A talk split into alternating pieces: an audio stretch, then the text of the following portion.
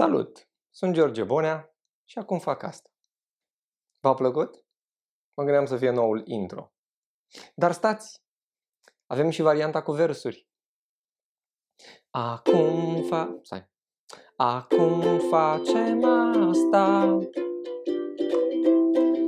Acum facem asta. Salut! Sunt din nou George Bonea și acum fac asta. Ce faceți? Senzațional!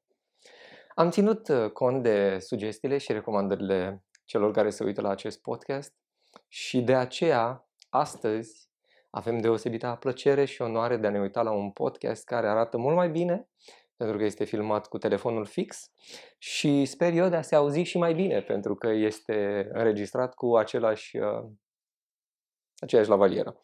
Bun, Uh, da, m-au rugat oamenii, câțiva m-au criticat, mi-au spus că nu este în regulă ceea ce se întâmplă la acest podcast și am zis bine, bine, am să țin cont și am să fac ca lucrurile să fie bine. Așa că da, filmăm, uh, vedem, cum, vedem cum e. Adică, sincer, dacă durează mai mult să montez chestia asta și dacă nu cred că merită, doar ca să-mi vedeți ceva mai bine uh, caloriferul. Și am schimbat, am schimbat, bineînțeles, și halatul. Pentru că unii mi-au reproșat că s-au plictisit de halatul gri și am spus fie vom trece la halatul roz, care până în pandemie era halatul destinat uh, invitaților. Dar acum nu mai avem așa mulți invitați la podcast. Uh, cu ce să începem? Cu ce să începem? Uh, de asemenea, puteți să-mi spuneți dacă vă place ceea ce m-am gândit să fie noul jingle de podcast mulțumesc în continuare celor care mi-au trimis jingle-ul în trecut și mulțumesc uh, stimabilului care a făcut jingle-ul până la această emisiune.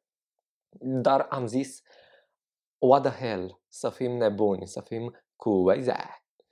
Și cu Waze am fost. Bun, uh, avem ceva chestii de vorbit astăzi, așa că haideți să nu mai lungim. Cu ce vreți să începem? Vreți să începem cu întrebările și subiectele pe care le-ați ridicat pe grupulețul nostru de pe Facebook sau vreți să începem cu uh, ceea ce am... Uh, începem cu întrebările. Bun. Să vedem. Ce spune poporul? Dacă chiar mai înregistrează la valiera asta? Da. Stau mereu cu teama că se termină bateriile. Salut George, pe mine mă frământă azi ce poți să faci într-o societate în care iniția- inițiativele și diferențele sunt taxate. E un tip cu mustață interesantă care demotivează oamenii pe net. Lui ce îi zice să facă? Funny. Uh, ok, deci o societate în care inițiativele și diferențele sunt taxate. Așa a fost întotdeauna. Realmente așa a fost întotdeauna. Întotdeauna, în toate societățile, în toate culturile au existat oameni care au fost taxați pentru simplu fapt că sunt altfel. Ce poți să faci? Uh, cred că ai putea să te muți într-o comunitate foarte mică, unde aveți valori cât de cât asemănătoare și ai putea să fii fericit de acolo. Nu e ceva condamnabil, adică cred că e și un motiv pentru care unii oameni aleg să se mute în țări precum nu știu, Finlanda sau Suedia sau Islanda, pentru că sunt țări cu o populație mai mică și ăsta ar putea să fie un motiv pentru care lucrurile merg într-un anumit fel. Nu zic că merg bine sau rău pentru că sunt populații mai mici, dar ar putea fi o legătură, ar, precum, am sunat precum Trump, ar putea fi o legătură. Uh, deci asta ai putea să faci, să te muți. E și greu să drămuiești milioane de oameni. Așa și ceea își transmite tipului cu mustață de pe, care demotivează de pe YouTube să continue treaba de pe Patreon, unde tipul cu mustață face filmulețe pe care le poți vedea cu doar 3 sau 6 dolari pe lună. Bine, tipule cu mustață de pe YouTube și Patreon. Uh, Matei Dinculescu, părerea ta despre segmentul proto-antreprenorial, proto-financiar al YouTube-ului românesc, creator cum ar fi Răzvan Bălănescu, Cristian Chifoi, Angel Business, zic bine? E Angel sau e Angel? Investește la bursă, ai urmărit conținut de genul pe care pentru a-ți face o idee de piața financiară și a te educa mai mult pe partea asta, pe lângă ce ai învățat despre budgeting și administrarea cheltuielilor? N-am nicio idee. Absolut nicio idee. În primul rând, sunt total analfabet din punct de vedere al chestiilor complicate din finanțe. Chiar ar trebui să aduc un invitat care să explice pe cât de ușor posibil cum funcționează viața din punctul de vedere. Repet, cel mai mare succes din, al meu din punct de vedere financiar este că folosesc o aplicație de cheltuieli și că în fiecare zi îmi scriu acolo câți bani dau pe castraveți roșii și brânză. Uh, habar n-am cum funcționează bursa, dar dacă tot e să fim sinceri, că doar suntem între noi, uh, anul trecut am făcut o prostie, nu mare, dar am făcut o prostie. Uh, discutam cu un prieten care joacă la bursă și el face bani din chestia asta, chiar face foarte mulți bani din chestia asta. Diferența dintre mine și el este că el știe ce face. Realmente el citește, se documentează în fiecare zi, cunoaște termeni și mi-am instalat și o... Na, mi-am instalat și o aplicație de așa ceva anul trecut și am băgat, cred că vreo 100 sau 200 de lei și imediat ce am instalat aplicația și am încărcat suma de bani, am zis, bă, ok, bag suma asta de bani și mă prefac că nu i-am avut niciodată și asta este. Hashtag opulență. Și imediat după ce am uh, pornit aplicația, nu știu ce m-am uitat eu pe acolo, tranzacții, petrol, aur, nebunii și am zis eu, ok, păi hai să cumpăr și eu petrol de toți banii. Am cumpărat petrol de toți banii M-am uitat un sfert de oră mai târziu și făcusem un profit de vreo 50 de lei. Și eram wow, senzațional. În 15 minute am făcut 50 de lei cumpărând petrol. Dar efectiv am crezut că m-a... Am crezut că din momentul ăla viața mea s-a schimbat. Și am ieșit să alerg și într-o oră jumate până m-am întors pierdusem toți banii. Absolut toți banii. N-am înțeles cum, n-am înțeles de ce, căzuse petrolul. A fost fix în ziua când a căzut petrolul rău. Și da, a fost fan. Deci uh, nu știu ce sfaturi să dau, nu urmăresc canale, probabil că ar trebui și îți mulțumesc frumos pentru recomandări. Să înțeleg că oamenii pe care i-ai enumerat tu sunt uh, cei care dau sfaturi foarte bune în domeniul ăsta. Dar, tot uh, discutând cu un apropiat care la fel cumpără și joacă la bursă, cumpără acțiuni, am început să mă uit și o să văd exact de curiozitate cum fluctuează, abar n cum se numește termenul, nu știu, acțiunile Tesla, Apple și nu știu Și stai și mă gândeam că dacă vrei să investești și să faci bani în chestia asta, pe lângă faptul că trebuie să cunoști domeniul, să știi în ce te bagi, dar trebuie să bagi sume mari. Adică ieri acțiunile Tesla erau vreo 800 de dolari, dacă zic bine, Acum, dacă ești un amărăștean care cumpără de 10 dolari, nu știu ce faci în situațiile astea. Adică trebuie să, realmente trebuie să explodeze ca să faci și tu o sumă. Deci cum e un uh, prieten care a fost și invitat aici la uh, podcast și mi-a spus că și-a cumpărat Bitcoin de 5 lei acum câteva luni și acum când Bitcoin a explodat a făcut de 7 ori suma. A băgat 5 lei. Dacă ar fi fost genul de om care dispună de o sumă mai mare, făcea o sumă mai mare, dar cumva da, am impresia că așa se rezumă lucrurile. Deci da. Uh, Alexandra, George, poți să ne spui trei persoane care te-au marcat, care te-au impresionat și pe care să le și cunoști fizic? Fai, mega grea întrebarea asta. Mega, mega grea. A, e o pauză super lungă. Am cunoscut o grămadă de oameni interesanți care m-au marcat, dar în același timp sunt și o grămadă de oameni care m-au dezamăgit din anumite puncte de vedere. Și am învățat acum mulți ani lecția aia dură că nu e bine să ai idoli. E bine să-ți placă unii oameni, e bine să-ți placă anumite lucruri la unii oameni, dar nu e bine să ai idoli. Idolii dezamăgesc.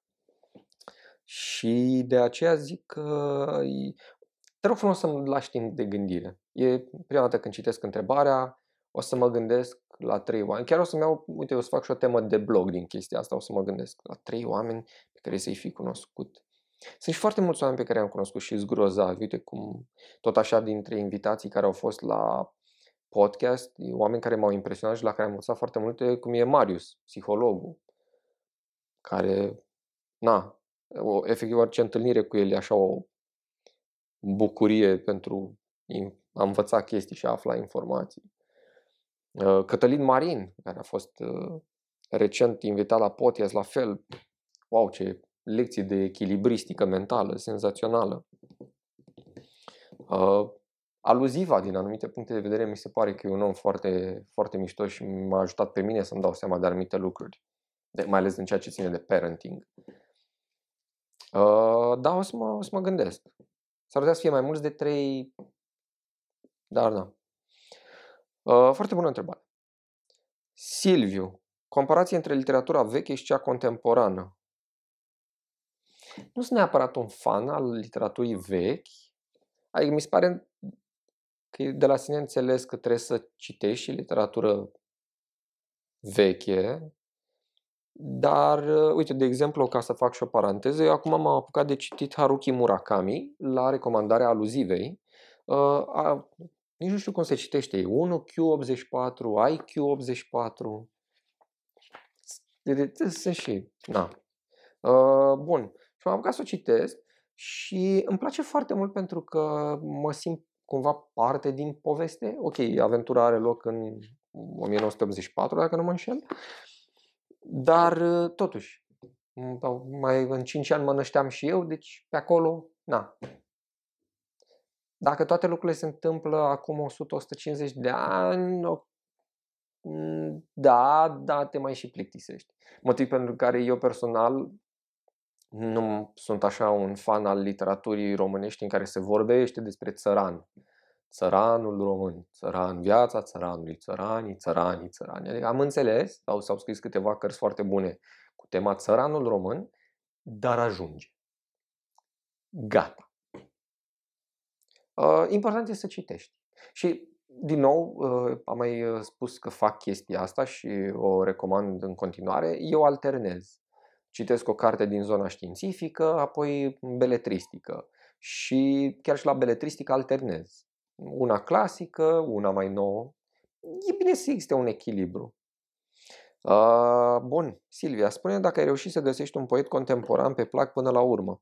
Nu am mai apucat să citesc poezie.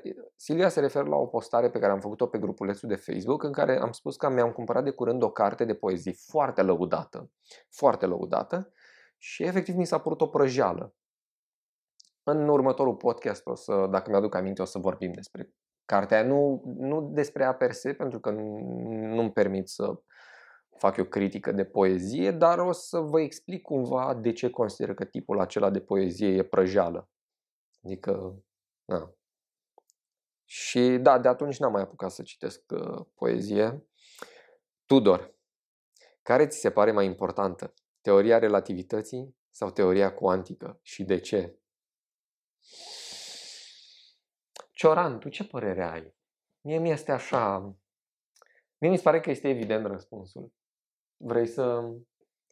Imediat ce se trezește o să vă răspundă Cioran la întrebare. Dar ca să vă dați seama care este nivelul acestui podcast, domnule. Păi, n-ai, mă, ce... Astea, astea sunt întrebările, asta este comunitatea. Cu acești oameni uh, vorbesc. Da, din nou mă uit să văd dacă se termină bateria la lavalieră și toate cele. Picior. Băi, și mi-a zis femeia care mi-a criticat podcastul să nu mai stau craci pe sus. Îmi cer scuze. Gata. Uh, Cristina Nițu, ziceai la un moment dat că lucrezi la o carte de beletristică, în ce stadiu ai ajuns? Foarte prost. Foarte prost. În ultima perioadă, citind mai mult, pentru că am avut așa un zvâc, am ajuns să îmi dau seama și mai mult de cât de prost scriu, cel puțin în cartea la care lucrez, și acum sunt într-un blocaj. Efectiv, e a doua oară când o iau de la zero și recitesc acele 60 de pagini și sunt nemulțumit de ele, dar nu, nu-mi dau seama exact cum să le fac. Simt că ar trebui să continui povestea pentru că în paralel îmi vin idei despre cum să o continui și ce să scriu, dar neîncrezător în prima parte, e complicat. E o relație foarte complicată. Dar mulțumesc frumos de întrebare și sper cu puțin zvâc și inspirație până la, până la final de an să am ceva mai concludent. Gabriela, tu ce mai faci? Ești fericit? Păi mulțumesc frumos, chiar da. Chiar, chiar sunt. Eu știu că știu că e o perioadă nașpa pentru umanitate și dacă nu mă îmbolnăvesc sau ceva, aș putea să spun că pentru mine, cel puțin anul trecut, e posibil să fie chiar unul dintre cei mai buni ani din viață. Așa. Repet, țin cont de context. Nu vă imaginați, n-am făcut bani din pandemie sau pe spatele cuiva în pandemie, deci n-am legătură cu bani, dar realmente sunt foarte fericit. Și bă, sper că și voi sunteți fericiți și că v-ați găsit fericirea cu cine vreți și în ceea ce vreți. Uh, Ionuș, George, ai vreun regret despre care ai putea discuta în podcast? Bă, re- bă, regrete mai am. Uite, chiar am văzut de curând un interviu. Nu mai știu cu cine. Am citit de curând un interviu cu cuiva. Nu, nu era cineva important. Era o chestie aproape de zona poș, așa. De zona asta tabloidă.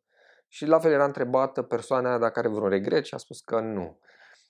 Eu știu că e bine să trăiești cu regrete, da, și eu mai regret anumite lucruri. Dar nu știu dacă e cuvântul corect regret, pentru că nu mi-aș dori să se fi schimbat. Adică acum privind în urmă, nu-mi doresc să se schimbe absolut nimic din trecutul meu, pentru că orice, eu chiar cred cu tărie că orice s-ar putea schimba în trecutul meu, va schimba prezentul. Nu? Cred, cred că toată lumea, sau cred că mulți oameni sunt de acord cu mine în punctul ăsta de vedere. Așa că n-aș vrea să se modifice absolut nimic din ceea ce a fost în trecutul meu, pentru că îmi place atât de mult ceea ce am în prezent. Dar, uite, de exemplu, în materie de locuri de muncă, îmi pare rău că am acceptat anumite oferte, dar din nou, e foarte bine că le-am acceptat pentru că astăzi sunt unde sunt. Și nu, aș, nu am garanția că aș putea să fiu mai bine dacă nu le acceptam. Uh, în materie de relații, evident, relații uh, intime, relații de prietenie, pot să zic că am câteva păreri de rău, uh, atât din, atât din punct de vedere că eu m-am comportat urât cu anumite persoane, cât și că anumite persoane s-au comportat uh, urât cu mine. Uh, regret că mi-am cumpărat uh, un, lap, un uh, laptop uh, Asus, Asus, Transformer, gunoiul ăla de se lipea tableta de tastatură și am dat o grămadă de bani la vremea aia pe el. Și da, ăla chiar regret că l-am luat. Deci a fost așa a fost o tâmpenie. A fost o tâmpenie. Da. Oricum, nu știu dacă am mai zis-o, dar sunt foarte mulțumit de Apple și cumva parcă mi-e greu să recunosc, dar am vaga impresie că o să trec la secta Apple în curând, adică o să renunț și la telefon. Bine, o să renunț la el când o să se strice și sper să țină măcar încă 2-3 ani de acum încolo. Dar, da, uite, am, am mai făcut investiția iurea. Laptopul ăla a fost o investiție iurea Uh, și cred că mi-am mai cumpărat câteva chestii de care la finalul experienței mi-am dat seama că nu am avut nevoie. Da, cam astea sunt regretele. Și mai avem aici o temă uh, propusă de Larisa pe grupulețul de pe Facebook. Nu știu dacă s-a discutat subiectul acesta și mi-ar plăcea să văd și părerea lui George. Ta-na-na-na. Părerea lui George. Dacă postezi o părere negativă despre un video sau un articol, ceilalți simpatizanți te fac cu 8 și cu oțet. În cazul YouTube există butonul de dislike. De toți spun că cine de dislike e hater sau alte sinonime. Mie mi s-a întâmplat să dau dislike la o postare pe un canal la care eram abonată pentru că nu mi-a plăcut ce a postat X persoană, dar asta nu înseamnă că nu-mi place ce a făcut în rest. Credeți că există egalitate de păreri? Trebuie doar să fie postate părerile pozitive, frum, X te iubesc, ești preferat, nu știu ce? De ce, ace- de ce atacul acesta la păreri diferite de majoritatea când nu jignești persoana respectivă? Ok, un pic alambicat formulat, dar cred că am înțeles. Uh, cred că lucrurile sunt în felul următor. Am un prieten care are un canal de YouTube și la un moment dat am avut o discuție foarte foarte lungă și aprinsă cu el, pentru că el spunea că își moderează la sânge toate comentariile pe care le primește pe YouTube și pe Facebook. Mm, el spunea că ești la mine pe tarla, da, dacă nu-mi vorbești, chiar așa s-a exprimat, dacă nu-mi vorbești de bine sau nu mă lauzi, nu te vreau aici. Nu vreau să mă critici, nu am nevoie de critica ta. Și eram, băi, un pic cam drastic, adică este ok să mă critique oamenii, că și la, uite, chiar vreau să fac o paranteză, la podcastul precedent am făcut o greșeală când vorbeam despre uh, statuia taurului de pe Wall Street și este un domn care mi-a comentat la podcastul precedent și m-a corectat și da, are dreptate, am făcut niște omisiuni. Clar nu mai ține aminte bine care cum stătea treaba cu statuia taurului de pe Wall Street, dar uh, ca să închei paranteza, uh, am pus și un interviu cu cel care a creat statuia și care spunea de ce îl deranjează uh, Fearless Girl, statuia care s-a pus în... Dacă v-ați uitat la podcastul precedent, știți despre ce vorbesc acum. Dacă nu, îmi cer scuze pentru blackout. Bun. Și revenind la prietenul acesta, spunea că el, uh, bună dimineața, că el nu acceptă critică. Mie mi se pare ok să accepti critică, mi se pare ok să primești butoane de dislike, la videouri. Uh, mă deranjează, de exemplu, părerile neargumentate. Mai am și eu chiar și pe podcast, uh, în principal pe YouTube. Că pe Facebook au cam dispărut. Uh, pe YouTube mai am oameni care pur și simplu înjură sau spun tot felul de chestii că ești prost, dar serios, zim de ce, adică dacă tot îți las comentariu în care mă faci prost, zi de ce, depunem minimum de efort și spunem de ce sunt prost. Da.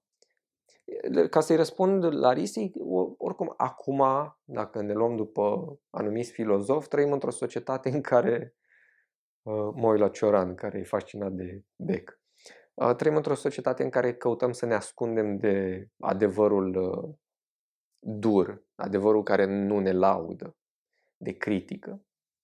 Și probabil că chiar și acel buton de dislike poate fi interpretat ca un mega atac la persoană. Personal nu mi se pare că e un atac la persoană. Mi se pare că unii oameni sunt mult prea fragili, motiv în care recomand Taleb cu Antifragil, cartea, dar uh, nu, nu dați dislike, adică și dacă nu vă place ceva, comentați și spuneți ce nu vă place.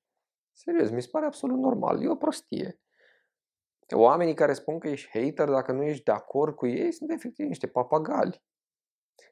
Îmi place mai mult termenul pe care îl folosește un amic, marțafoi. Zice, și cu marțafoismul ăsta să nu pot să zic că nu-mi place ceva. Dar nu-mi place, adică... E stupid din partea mea să mă duc de mai multe ori către ceva care nu-mi place și să tot repet că nu-mi place. E semn că sunt prost și că nu înțeleg și nu plec. Dar altfel, zic că nu-ți place și cine știe ce să facă cu informația asta bine, cine nu, aia e. O să beau un pic de apă, sper să nu...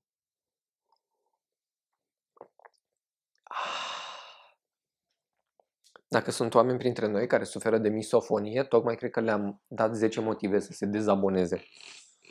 Bun. Spuneam că astăzi vreau să vă citesc ceva. Uh, am uh, prins pe mână uh, această frumoasă cărticică, se numește Barem Identitar. Este un proiect foarte interesant. Uh, foarte, foarte interesant, îl recomand.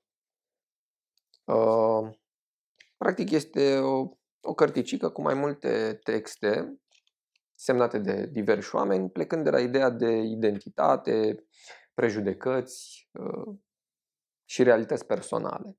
Și sunt foarte mulți oameni interesanți aici care și-au dat cu părerea și au spus lucruri uh, chiar demne de analizat. Deci recomand, barem identitar. Ce mi se pare interesant este că în această cărticică a avut un articol și Antonella Lerca Duda. Pentru cei care nu știu cine este Antonella Lerca, Antonella Lerca este fostă candidată uh, la alegerile, cum îi zice, locale, uh, la sectorul 2 dar nu mai știu, la, n-a candidat ca primar, consilier. Bun. Uh, ea, Antonella, este trans, este lucrătoare sexual și dacă mai ajută cu ceva, este și de etnie romă. Uh, i-am dat și un mesaj în timpul campaniei, am dat un mesaj pe Facebook, am invitat-o la podcast să discutăm despre programa ei, pur și simplu eram curios și despre ce înseamnă munca uh, de lucrător sexual în România, mai ales că de mai multe ori pe blog am scris despre uh, cum sunt de acord cu legalizarea prostituției și cu na, tot ce ține de grija față de femeile care practică această meserie. Uh, din păcate nu cred că mi-a văzut mesajul și nu a venit la podcast. Poate cu altă ocazie. Dar am găsit textul ei. Și mi s-a părut foarte interesant și acum, uite, au trecut 26 de minute din acest podcast. Urmează să vă citesc textul ei care are... Cât mai are? Are șase pagini. Șase pagini. Haideți să ne relaxăm, așezați-vă frumos, confortabil, uitați-mă și vedeți mai bine, mă auziți mai bine. Și luați și ceva de băut și haideți să citim textul ei. Uh, disclaimer pentru cei care nu mă cunosc și se uită abia acum pentru prima dată la acest podcast și nu m-au citit nici pe blog. Uh, trebuie să spun chestia asta chiar dacă simt că e penibil să o fac, dar trebuie să o spun pentru că vor fi oameni care se vor uita și probabil vor pleca la drum cu preconcepții. Uh, sunt o persoană care militează pentru dreptul mm, comunității LGBT, am participat și la marșurile gay până la un anumit punct când nu m-am mai dus, nu m-am mai dus din, nu că mi-ar fi dispărut convingele, pur și simplu n-am mai apucat să ajung. Lăsați să căsătorească, prostituatele, prostituția să fie legală, spun prostituate, dar o să fac referire și la lucrătoare sexuală, dar o să explic de ce spun prostituate. Sunt uh, foarte progresist din multe puncte de vedere, probabil că cei care mă urmăresc știu deja asta. Bun. Antonela Lerca Duda Titlul se numește Nu sunteți singure. Eu am să citesc și am să mai fac și uh, uh, pauze astfel încât să comentez ceea ce citesc. La începutul anului, în ianuarie, am stat de vorbă cu niște foști colegi din partidul Demos și am decis să candidez la Consiliul Local al Primăriei Sectorului 2. Am pus strategia la punct, dar ca să candidez aveam nevoie de niște subiecte, de niște teme de campanie intersecționale și cum altfel puteam afla care erau aceste teme dacă nu ieșind pur și simplu pe stradă și întrebând oamenii care le sunt nevoile.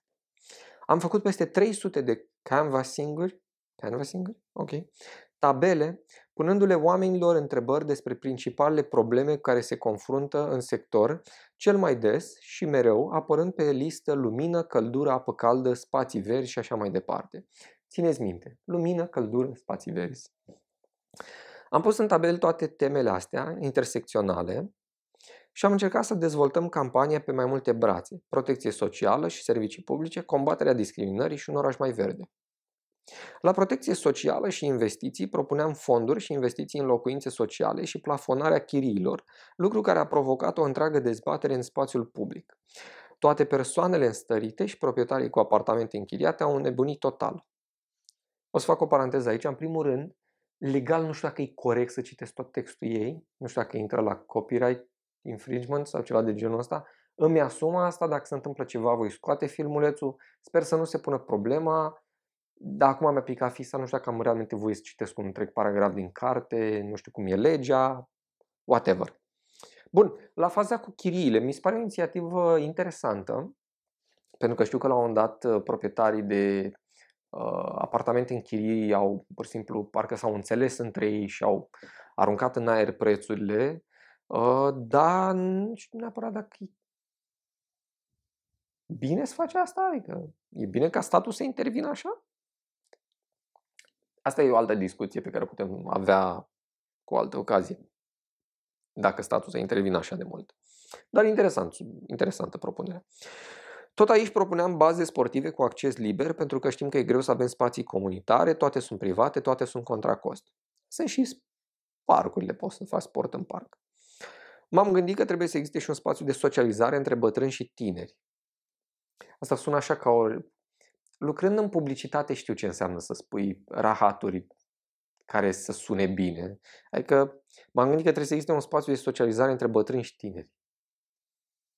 Ce? Ok. Cum? What? Cred că trebuie să existe o colaborare între tineri și bătrâni ca să existe un spațiu pentru...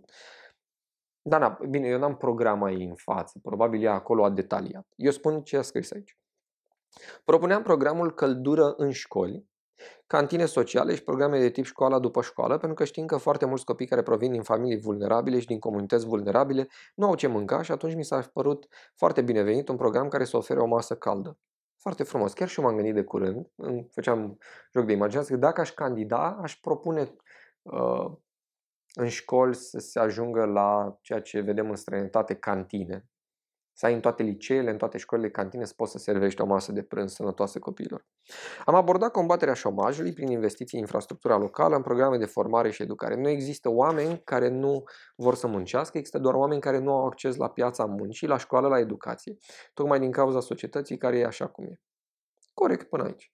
Și atunci ne-am gândit că un program de formare și educare ar ajuta foarte mult. Aici putem include persoane trans care să poată accesa piața muncii. În general, persoanele trans le e foarte greu să intre pe piața muncii. E, de aici lucrurile devin un pic mai interesante. Pentru că de aici o să vedeți că se bate moneda pe un anumit aspect. Care e posibil să fie și în tema cărții, că e o carte despre prejudecăți, dar um, e. Pentru drepturile femeilor și combaterea discriminării propuneam o stradă sigură, așa se numește campania, investirea în programe și măsuri de combatere a hărțuirii sexuale, campanii ale poliției române, licitații, etc. Chiar sunt curios exact cum arătau acele programe, dacă, adică ce implică, cum s-a gândit că ar trebui făcută această stradă sigură. Uh, discuții cu poliția locală care discuții cu poliția locală care agresează și hărțuiesc lucrătoarele sexual constant. Nu cunosc, posibil. Centre specializate de zi, de noapte și în regim de urgență. În București ducem lipsă de astfel de centre, ducem lipsă de multe alte chestii de centre fixe și mobile care se distribuie absorbante, cupe menstruale și produse de igienă personală pentru femei, fete și persoane care au nevoie de ele. Mi-a sărit în cap toată partea conservatoare a României, susținând că există deja altfel, astfel de centre fixe și mobile, se numesc supermarketuri. Iar eu am răspuns, sunteți dobitoci, în supermarket toate sunt cu bani. Centrele astea fixe și mobile trebuie să fie gratis pentru că fetele nu au cerut să aibă menstruație, nu au cerut ciclu menstrual, e o chestie biologică, naturală și n-ar trebui să le cereți bani pe, pentru absorbante. Aici e o discuție mega amplă pentru că o altă categorie socială, și nu mă refer neapărat la bărbați, o altă, o altă categorie socială va spune, păi da, de ce să primească bani pentru alea? Că oamenii au și alte probleme pe care nu și le-au dorit, ca și menstruația. Ă, după aceea, pentru oraș mai verde, un alt ă, capitol, ceream mai multe spații verzi, grădini comunitare și toaletarea responsabilă a spațiilor, responsabilă a spațiilor verzi. Se toie foarte mulți copaci ca să facă parcări, ceea ce e o mizerie, perfect de acord, preluarea serviciilor de salubrizare de către primăria sectorului 2, pentru că momentan e un contract fals ilegal cu o asociație privată care e a nepotului verișorului, totul pe nepotisme, reabilitări reabilitarea clădirilor istorice din sectorul 2 de care să beneficieze toate categoriile sociale. Știm că au fost persoane care au fost debranșate la căldură pentru că nu și-au permis să plătească facturile. Primările ar putea să le ajute și de aici se dezvoltau multe lucruri interesante și necesare. Din nou, e foarte complicat, e foarte complicat când o instituție a statului se apucă să ajute oameni. De exemplu, am aflat de curând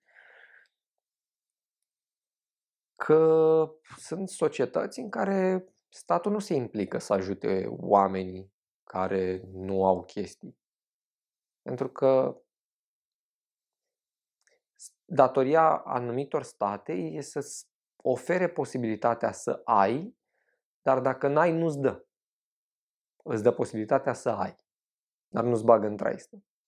Și de acolo sunt multe discuții pe care, repet, putem să le avem uh, cu altă ocazie despre care ar trebui să fie puterea și cum să intervină statul. Din nou, sunt de acord că ar trebui să se plătească și să fie ajutați oamenii care, na, mi se pare horror să ți se închidă căldura că nu ai avut bani și să se demonstreze că ai o situație materială nașpa. Dar unde tragi linie când spui situație materială groaznică? Care este limita de jos sau de sus? Spui oamenii care câștigă sub 1000 de lei vor fi ajutați de primărie, păi și ea care câștigă 1100 de ce? Suta aia face diferența? E, e foarte complicat. Revenim, dar oamenii nu au fost foarte interesați de temele mele de campanie, mă întrebau mai mult despre identitatea mea de gen, pentru că în România a fi femeie trans, de fapt a fi femeie e un subiect ignorat, femeia nu trebuie să aibă drepturi, nu trebuie să vorbească, nu trebuie să ceară, nu trebuie să participe activ la deciziile politice, așa cum știm foarte bine. E, de aici devine interesant. Pentru că Mențiunile mele sunt următoarele. Uh, nu, știți, nu știți cum arată și cum vorbește Antonella Lerca. Uh, este destul de ușor de observat că nu este o femeie biologi, adică genul ei e, e, e trans, îți dai seama că e trans, habar n-am cum să o dau fără să fiu târât până mocirlă. Zice trans, îți dai seama că e trans. Bun. Destul de sigur că oamenii care au discutat cu ea pe stradă nu au desconsiderată pentru că e femeie, pentru că în campanie am mai avut o grămadă de femei. Au avut chiar și la podcast o femeie care a fost în campanie electorală.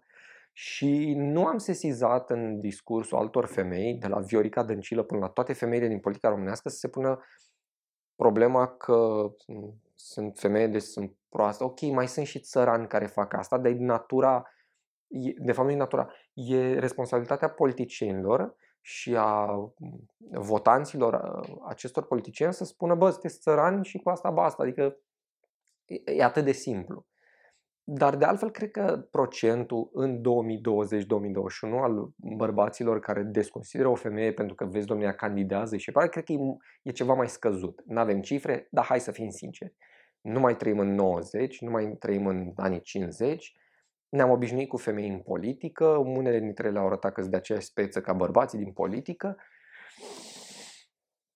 Ok, Elena Udrea nu este înjurată pentru că e femeie, ci e înjurată pentru că procese și ce a făcut ea. Iacobriții la fel. Înțelegeți? Bun. Mie ce mi se pare că facem pasajul ăsta lerca este că face acest heirup logic, sare din faptul că, vezi, domne, lumea o discriminează că e trans, ceea ce e posibil, asta chiar nu putem uh, nega, da, în brusc faptul că lumea o discriminează că e femeie. E, e, o, aruncă, e o aruncare cam lungă. Serios. Avem, continui, avem dovada patriarhatului care conduce încă România. Nu, nu avem. Nu, încă nu ai. Adică e greu să ai dovada patriarhatului. Ai mici dovezi de patriarhat în anumite contexte, dar într-o țară care anul trecut a avut premier femeie și care are femei în Parlament, și eu știu că se discută despre cotele de gen în Parlament, femeile au libertatea de a candida și de a se implica politic. Faptul că multe dintre ele nu reușesc să ajungă în funcții de conducere, nu cred că ține neapărat de faptul că sunt femei, ci de faptul că politica e o muncă murdară la care probabil foarte multe femei nu se încumetă. E posibil ca femeile să fie oameni mult prea buni și să nu-și dorească și să ajungă la eșaloanele acelea super înalte, unde trebuie să te comporți ca ultimul om. Dar din nou, serios, lerca, adică sunt niște judecăți mult prea brutale pe prea puține date. Hai să vedem date, hai să analizăm date și după aia vedem dacă oamenii te discriminau pentru că ești femeie și dacă ai... Ne, ok. Continuăm. Din păcate, în România, acești misogini refuză dreptul femeilor de a avea acces la locurile în care se iau decizii, la locurile în care se dau bătăliile pentru politici publice. Și tu nu ai nevoie de voturile lor. Treci peste. Serios, eu chiar aștept să apară politicianul care să zică dacă ești misogin, nu mă vota. Dacă tu crezi că planeta e plată, ești prea prost, nu mă vota. Adică atâta timp cât politicienii, precum și Lerca, vor să fie votați de toți și iubiți de toți și apreciați de toți, ha, ha, ghinion, nu, treci peste. Știi că e exact aceeași pretenție stupidă că vreau să mă placă toată lumea pe care o mai au unii comedianți. De ce mă râde toată lumea? Treci dracu peste. Ești mega arogant, cum să pretinzi să te placă toată lumea. Cum să... Da, vor exista bărbați misogini, probabil din ce în ce mai puțini. Nu ai nevoie de voturile lor. Ne-am săturat de toată mizeria politică, noi nu mai avem niciun reprezentant în politica românească, comunitatea LGBT n-a avut niciodată un reprezentant.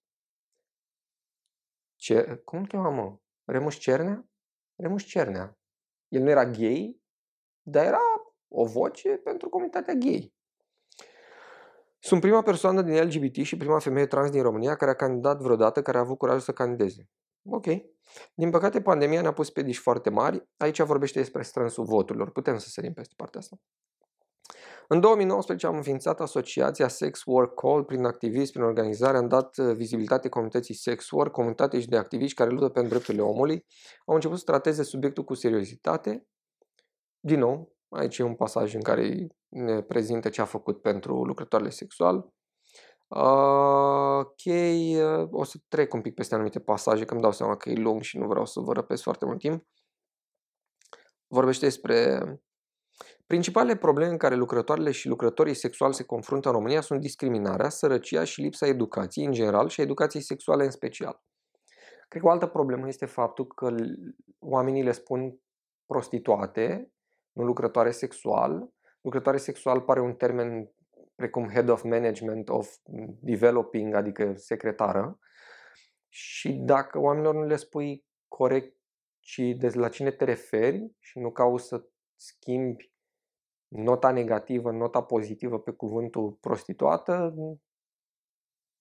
e complicat. Asta este o părere de publicitară. Ok. Ne spune despre persoanele care practică, uh, care sunt lucrătoare sexual și cât de greu își plătesc chiria. Ok. Așa. E greu. Ca orice altă persoană am demonii mei, am secretele mele, am scheleții mei în dulap. Sunt o persoană care luptă din răsputeri pentru a elimina răutatea din lume. Ah, ok. Asta, asta întotdeauna e o misiune bună. Dar uneori mai obosesc și nimeni nu m-a întrebat vreodată dacă sunt obosită, dacă am nevoie de un par de apă, dacă am nevoie să-mi ia locul pentru 5 minute, să stau jos 5 minute. Mi-ar plăcea ca cineva să vină la mine să-mi zică stai Antonello, ia o săptămână pauză, nu mai lupta pentru drepturi, că mă duc eu o săptămână în locul tău. Ar fi super, dar nu, pre- nu prea se întâmplă. Sindromul salvatorului maci? Serios? Toți ne facem partea. Adică serios, nu... Ok, poate tu faci ceva mai mult pentru trans, dar eu sincer dacă aș fi membru LGBT și aș citi chestia asta, m-aș simți un pic jignit. Doar pentru că ai candidat nu te transformă în mesia cauzei. Pentru că în România nu avem o mișcare trans, nu avem o mișcare a fetelor trans, în toată lumea sunt mișcări foarte puternice ale fetelor trans care practică munca sexuală, dar în România nu avem, pentru că le e teamă, le e frică să-și asume public, le este frică să-și asume munca sexuală, deci conform legii, dacă practici interior, nu în stradă, nu au cum să te condamne, dar le respect dreptul la intimitate, nu le condamn. Acum problema este că dacă tu vrei ca, mă adresez de parcă aș vorbi cu ea, dacă tu vrei ca românii se conștientizeze din ce în ce mai mult care este situația persoanelor trans, românii trebuie să cunoască câți oameni trans sunt. Pentru că dacă în mintea majorității trans în România ești doar tu, Lerca și încă 10, probabil că sunteți mult mai mulți, românii zic că, bă, pentru o mână de oameni stau eu să schimb legi dumnezeiești? Nu. Așa că datoria uh, activiștilor este pe lângă ai convinge pe, ha, na, pe oamenii conservatori să nu mai fie conservatori, să-i convingă și pe trans să spună că sunt trans. Evident cu niște riscuri, dar hei, toate schimbările au venit cu riscuri. Întrebați femeile de la 1900. Bun. Există și persoane trans care nu au nevoie de bani ca să să, să tranziționeze, pur și simplu se regăsesc așa cum sunt ele și sunt fericite așa cum sunt. Dar societatea a creat aceste stereotipuri de femeie perfectă și bărbatul perfect. Și atunci femeile trans trebuie să tranziționeze spre o feminitate cerută impusă de către societate, nu o feminitate pe care și-o doresc sau pe care o are oricine în interiorul său. Ok. Trebuie să te conformezi standardelor societății ca să ai un pass public ca să nu te întrebe lumea ce e bărbat sau femeie, ceea ce e o tâmpenie pentru că poți fi non-binary, poți fi non-gender, gender fluid, etc. Doar că noțiunile astea de gen care se se acomodeze cu sexul biologic în România au fost create de către biserică și sunt încă promovate de către biserică și atunci oamenii cred că dacă nu te conformezi cu sexul biologic, atunci ești anormal. Ești împotriva naturii și fetele trans sau băieții trans încearcă să se acomodeze cu standardele, cu stereotipurile astea sociale pentru a nu mai avea probleme în spațiu public. Ca o paranteză, nu cred că biserica a inventat genurile. Nu mă pricep, dacă se uite cineva și cunoaște, de nu cred că biserica a zis vor exista doar două genuri, băiat și fete, bărbați și femei. E așa un pic, e un atac la biserică, pot să-l înțeleg și eu îl practic de multe ori, dar aici apare un pic forțat. Băieții trans reușesc foarte bine pentru că fac acel tratament hormonal, devin băieți și atunci nimeni nu-i bagă în seamă pentru că știm foarte bine puterea patriarhală stă în bărbați, dar când ești femeie, deci vedeți, poți să fii bărbat trans și toți românii vor fi ok cu tine. Problema e cu femeile. Dar când ești femeie și când vrei să devii o femeie trans, ai mult mai multe piedici de trecut, de la feminizarea facială, păr pe corp, unghii false, păr lung, machiaje, haine, doar ca să te conformezi cerințelor societății, deși mi se pare o tâmpenie. Și mie mi se pare o tâmpenie. Am putea discuta și milita despre cum femeile ar trebui să trăiască fără unghii false și fără păr fals și fără să se epileze pe corp și toate astea și nu ar trebui să fie o cauză a femeilor trans, ar trebui să fie o cauză a femeilor care trec prin frecușul de a arăta perfect. Repet, nu am o problemă neapărat cu ce spune Lerca, mi se pare doar că e anumite cauze care sunt general valabile pentru toate femeile și le aruncă în cârca trans ca să inflameze un subiect despre care nici măcar nu avem date pentru că persoanele trans nu spun că sunt trans. Da, trăim într-o țară în care probabil ai suferi dacă îi spune că ești trans, dar în același timp, cred că nivelul, numărul persoanelor care te-ar ajuta dacă îi spui că ești trans e deja destul de mare. O să pierzi un loc de muncă, s-ar putea să câștigi altul, unde ți-e mult mai bine. Am vrut să fac paranteza asta pentru că sigur îmi va comenta cineva că o să spun că sunt trans și mă dă afară de la muncă. Vrei să facem un experiment? Spune că ești trans, să te dea afară de la muncă și postează asta pe Facebook îți garantez că într-o singură zi ajungi la toate televiziunile și ai trei joburi noi. Pentru că 2021. Din păcate, sunt fete care intră în depresie dacă nu se conformează cu aceste standarde. A existat cazul unei fete care s-a sinucis. Pe oriunde mergea, oamenii o întrebau dacă e bărbat sau femeie. A fost copleșită de depresie și s-a sinucis. Iată că această mentalitate a societății creează monștri și duce la depresii sinucide. Sunt fete sensibile, nu toate au curajul și tupeul meu. Eu sunt o țigancă mai tupeistă și nu mă interesează ce spune lumea pe stradă. Dar sunt alte fete care fac imposibilul să se conformeze standardelor societății. Își bagă acid în bot, își fac nasul, țâțele, curul, tot. Asta e o prostie și dacă ești trans și dacă nu ești trans, cum am spus mai devreme. La finalul zilei pe stradă e totuși ceva care le dă de gol. Deși au încercat absolut totul și în momentul acela se, confund, cu, se scufundă, e o greșeală în text, în momentul acela se scufundă în depresie. Mai țineți minte acum câteva minute când spuneam că uh, oamenii care discutau cu Lerca pe stradă probabil vedeau că e trans și de aceea se comportau într-un anumit fel și avea poate o reținere, poate și niște glume proaste, e posibil să se întâmple pentru că, așa cum spune și Lerca, pe stradă, totuși, e ceva care le dă de gol. E posibil să te fi dat ceva de gol, că nu ești femeie în accepțiunea general arhaică și oamenii să fi reacționat conform a ce știu ei, cât îi duce pe ei cap. Avem cazuri acum, mai ales la adolescenți, care nu se conformează cu identitatea lor și au probleme în societate, la liceu, la școală, în familie, nu își pot face coming out-ul, pentru că pot fi dați afară din casă, pot exista acte de violență, pot fi victime și după aceea nu putem decât să le jelim. Perfect de acord? Perfect de acord. Dar chestia asta, uh, nu, revin la final, revin la final. Cred că educația sexuală în școală este foarte importantă, dar trebuie să existe și un consilier ok și un psiholog care să aparțină școlii în care, în cazul în care o persoană nu se simte confortabilă cu sexul biologic, să poată merge la psihologul școlii sau la consilier să caute alinare, să-și caute orientarea, identitatea la Am avut și eu în școală, în liceu, o persoană care era trans, a avut foarte mult de suferit, era luată la mișto, profesorii nu au fost înțelegători, vorbim de anii 2000, a fost groaznic, dar în anii 2000 comunitatea LGBT era destul de fragilă, nu se discuta despre asta, presa nu vorbea despre asta. A fost o pierdere cumva logică din moment ce pe vremea aia nu se dis- discuta așa ceva. Ok, apoi ne vorbește despre susținerea familiei, cât de importantă e, cum mama nu a susținut-o și apoi da. Și acum ajunge la aproape de final, unde devine cu adevărat interesant. E necesar să ai aliați, să-ți creezi aliați în jurul tău, să-ți găsești liniștea. Eu îmi găsesc liniștea în fetele din comunitate. Avem o comunitate strânsă, vorbim între noi, destăinuim, plângem una pe umărul celelalte. Cel mai important e să ai un prieten în aceeași comunitate la care să poți plânge. Dar e important de notat. Nu există gen și sex. Ba da, există. Există.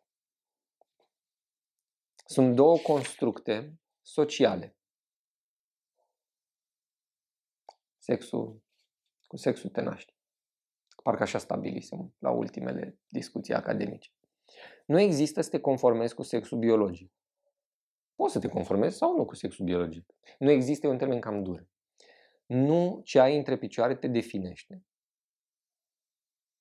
Ok. Niciodată sexul biologic pare că e ceva ce îți spui ție. Și când zic ție din nou, mă prefac că mă adresez ei. Eu mă identific cu sexul între picioare. Ar trebui să mă simt prost, ar trebui să mă simt bine, nu mă simt în niciun fel. Niciodată sexul biologic nu-ți definește ființa. Cine ești tu și cum te simți nu e definit de sex, e doar în sufletul tău, în interiorul tău, nu în sexul între picioare. Ăla n-are nicio legătură, e pus acolo din greșeală. Oh, Doamne! Și următoarea propoziție. Oamenii greșesc și natura mai greșește. Deci, vedeți, aici de fapt este marea problemă. Pentru că așa cum am spus și la început, și așa cum am scris de atâtea ori pe blog, și eu sunt un susținător al cauzei LGBT. Sau cel puțin până la un anumit punct eram ok cu anumite lucruri pe care le doreau cei din comunitatea LGBT. Acum nu știu ce mai cer, de-aia zic că nu știu dacă mai sunt la curent. Problema este că întotdeauna persoane conservatoare au spus, au folosit această mantră că veți, vor veni gay să ne convingă copiii că e ok să fii gay. Și am stabilit deja că asta e o prostie, că nu promovezi asta. Dar să spui că natura greșește și că, în primul rând să spui că natura greșește poate fi folosit împotriva ta. Persoanele conservatoare pot spune, da, natura a greșit, ești trans, trebuia să fii, sau ești gay, trebuia să fii normal. Ok, deci trebuie să ai proprietatea termenilor și să spui că sexul dintre picioare e pus acolo din greșeală, este o frază foarte proastă. Senzațional de proastă. Pentru că dacă te referi că sexul dintre picioarele persoanelor trans e pus acolo din greșeală, e corect. Dar eu acum pot să raționalizez. Eu acum adaug cuvinte, stau și mă gândesc ce a vrut să zic autorul.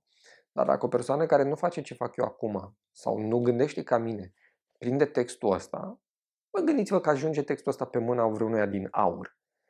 Și frumos, doamna Șoșoacă, ia, ia uitați ce zice Antonella, trans, că sexul dintre picioare este o greșeală a naturii. E joacă pe asta, dintr-o frazare mega proastă.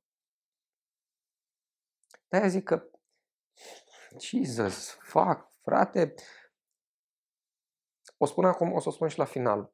Unii oameni, indiferent de cauză, dintr-un militantism mega prost și mega înverșunat, cum putem remarca și la Lerca, fac rău cauzei.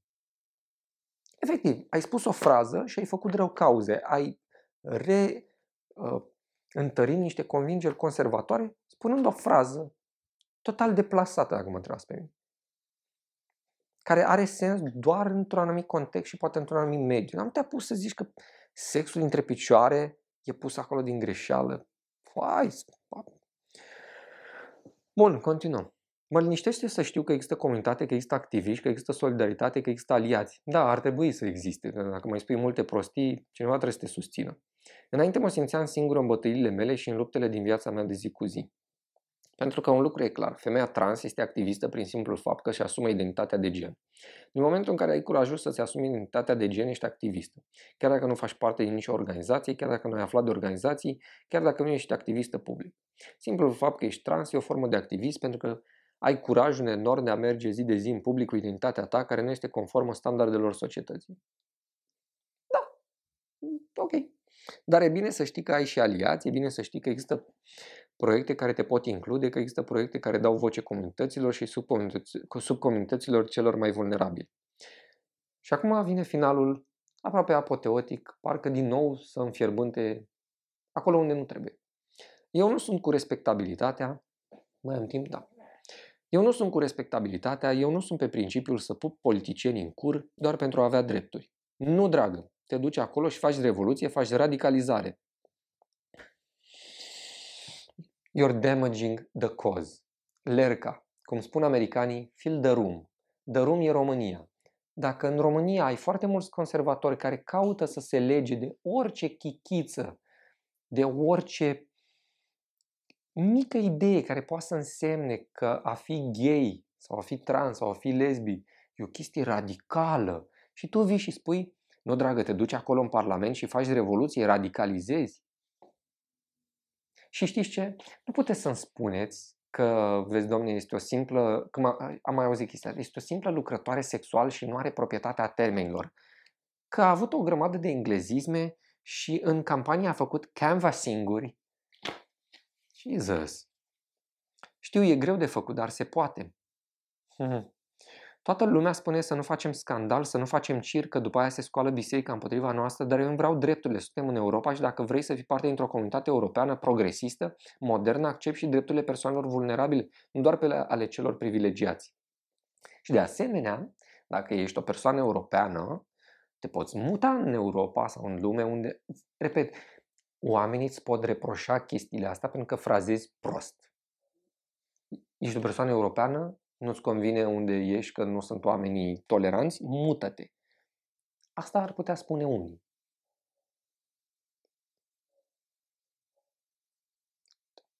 N-ar trebui să existe o ierarhizare a problemelor. Exact. Dar, dar trebuie să avem grijă de persoanele cele mai vulnerabile din comunitate. Comunitatea trans este comunitatea ale căror probleme sunt cele mai ignorate. Eh, Eh, Doamne, câte comunități sunt ignorate în România. Vrei să începem cu o altă comunitate în care faci parte? Romii? Serios? Dar care dă cea mai mare vizibilitate comunității LGBT, trans.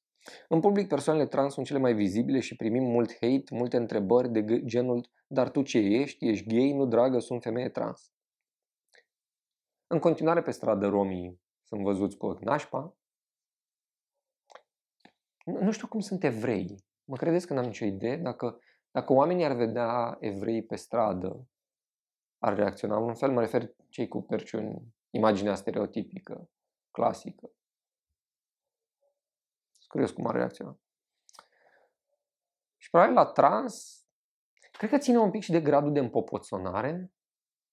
Adică am prieteni, am cunoștințe și prieteni gay care îi vezi pe stradă, îți dai cumva seama că sunt gay, după faptul că se îmbracă foarte bine, dar cred că oamenii care se uită ciudat la membrii comunității LGBT o fac pentru că anumite persoane în comunitatea LGBT se îmbracă și foarte fistichiu. Acum o să-mi spuneți, da, George, dar e libertatea să mă îmbrac cum vreau. Da, dar e libertatea să nu-mi placă cum te îmbraci și să mani... Adică, eu și dacă văd persoane straight îmbrăcate în boulea, mă uit și la modul, bă, da, a ieșit circul pe stradă. Cui, cui vrei să atragi atenția? A, vreau să atrag atenția, dar nu mă băgați în seamă. Sunt totuși o ființă. Asta e valabil și pentru hetero și pentru LGBT. Ah, e complicat și eu, am, și eu am demonii mei în interiorul comunității și în afara comunității, dar important e să reușim împreună să fim cât mai interse- intersecționali. Un cuvânt foarte puternic pentru cineva care mai câteva rânduri mai sus am impresia că nu a folosit bine niște termeni. Dar important e să reușim împreună să fim cât mai intersecționali și să facem cât mai vizibilă comunitatea vulnerabilă. Uneori e personal, dar de cele mai multe ori e politic. Toată munca noastră e politică. Fetelor nu sunteți singure. Dacă îmi permiteți niște glumițe acum la final de podcast și de lectură, îmi place cum a ieșit să afle care sunt doleanțele oamenilor și de unde oamenii își doreau spații verzi, curent, apă, parcări. Ea parcă a venit și a spus, da mă, dar comunitatea trans e o glumă, dar e bună. În mintea mea e funny. Adică ce, ce vă doriți? Curent. Da, dar care e faza cu trans? Haideți să vorbim despre comunitatea trans. Așa. Uh, ceea ce denotă faptul că să, ca politician trebuie să înveți un pic să iei cerința votantului și dacă tu vrei să te duci către ei cu o altă idee, trebuie să... Deci ai zis că vrei curent, nu îi spui, da, da, uite, persoanele trans, da, ajută-l cu curentul sau, nu știu, I don't know. Așa. Doi, militarismul ăla e mega pro și face rău cauzei. Realmente face rău cauze. Deci eu, efectiv, dacă cărticica asta ajunge pe mâna unuia din aur, nici măcar nu trebuie să scoată din context. Pur și simplu deschide și vede unde scria? Nu, dragă, te duci acolo, în Parlament, și faci revoluție, faci radicalizare. Hai să fac picioarele, frate. Și atâția oameni mișto. Și, din nou, revin la ceva ce am spus și în legătură cu feminismul și cu toate cauzele bune. În toate cauzele bune există oameni care sunt un pic prea prost înverșunați, prea holerici, ca să citesc din Borcea. Așa a zis el că e o fire holerică. Sunt un pic prea holerici. Și din acest holerism se apucă să facă declarații care fac rău cauzei pentru că întărâtă aiurea. Și acum, cel mai frumos și sănătos lucru ar fi ca oamenii din comunitate să-i spună, bă, vezi că spui și prostii, sau vezi că, vezi că nu frazezi bine, vezi că în anumite cazuri o arzi de parcă ești mesia comunității. Fii tu mai temperată. Serios. Da. Și, din păcate, oamenii nu fac chestia asta pentru că am observat atât în grupul feministelor cât și în alte grupuri. O chestie care știam în viață că e un semn de prietenie și de maturitate este să poți să accepti că e posibil la un moment dat apropiații tăi să spună prostii, să facă prostii și, apro- și un alt uh, gest de maturitate e ca apropiații să accepte că e posibil să facă o prostie și că e matur să audă de la tine chestia asta, de la tine uh, o persoană dragă. Dar din păcate în comunitățile în care se militează foarte înverșunat pentru lucruri, apare această mentalitate de a proteja în care nu spunem. În cazul ăsta, cineva din LGBT ar putea spune, băi, Lerca, tot respectul, ai făcut o treabă super bună, sunt total de acord cu multe lucruri pe care le spui, dar vezi că spui în pana mea și niște mega prostii care vor dăuna la un moment dat. Dar din păcate mulți nu vor spune chestia asta pentru că între noi trebuie să ne apărăm. Dacă între noi nu ne apărăm, păi apărați-vă și prostiile că astea vor face cel mai mult rău. Da, asta am vrut să vă citesc. Am vrut să împărtășesc cu voi. Inițial am vrut să scriu pe blog, dar mi-am dat seama că sunt foarte mulți oameni care nu mai citesc un text și nu-l judecă, ci îl citesc, iau cuvinte cheie, ori să înțeleagă că Bonea e hater și ia uite, a făcut el niște sublinieri și a scos din context. Nu, v-am citit textul, mare parte din el, cred că 90%. Și da. Și e trist. E trist că ai o cauză bună și ai oameni care mai spun tâmpenii și ah, fuck it. Da, mă. Oricum, citiți. Am zis că am apucat de Murakami, avem uh, jingle nou, am filmat cu telefonul și sper să se vadă bine.